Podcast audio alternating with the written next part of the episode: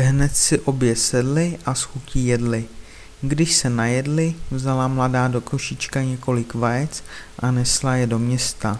Ale musela tam s nimi dlouho na trhu sedět.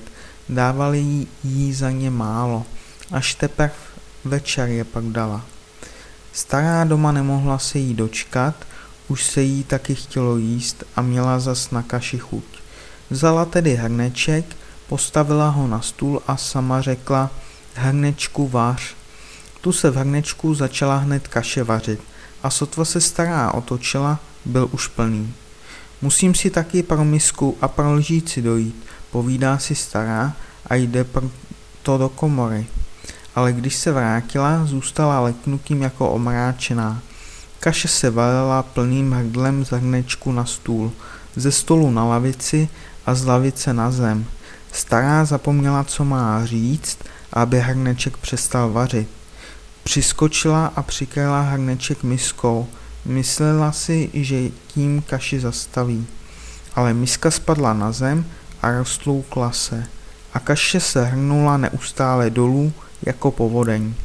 Už jí bylo v sednici tolik, že stará odtud musela do síně utéct. Tu lomila rukama a bědovala. Ach, ta nešťastná holka, co to přinesla? Já jsem si hned pomyslela, že to nebude nic dobrého. Za chvilku tekla už kaše ze sedničky přes práh do síně.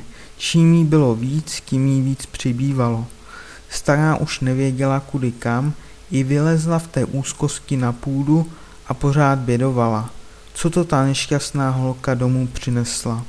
Zatím byla kaše pořád víc a víc a netrvalo dlouho a velela se už jako mračna dveřmi i oknem na náves, na silnici a kdo ví, jaký by to bylo vzalo konec, kdyby se byla právě naštěstí mladá nevrátila a nekřikla hrnečku dost. Ale na návsi byl už takový kopec kaše, že sedláci, když tudy večer jeli z roboty domů, nikterak nemohli projet a museli se skrze kaši na druhou stranu prokousat.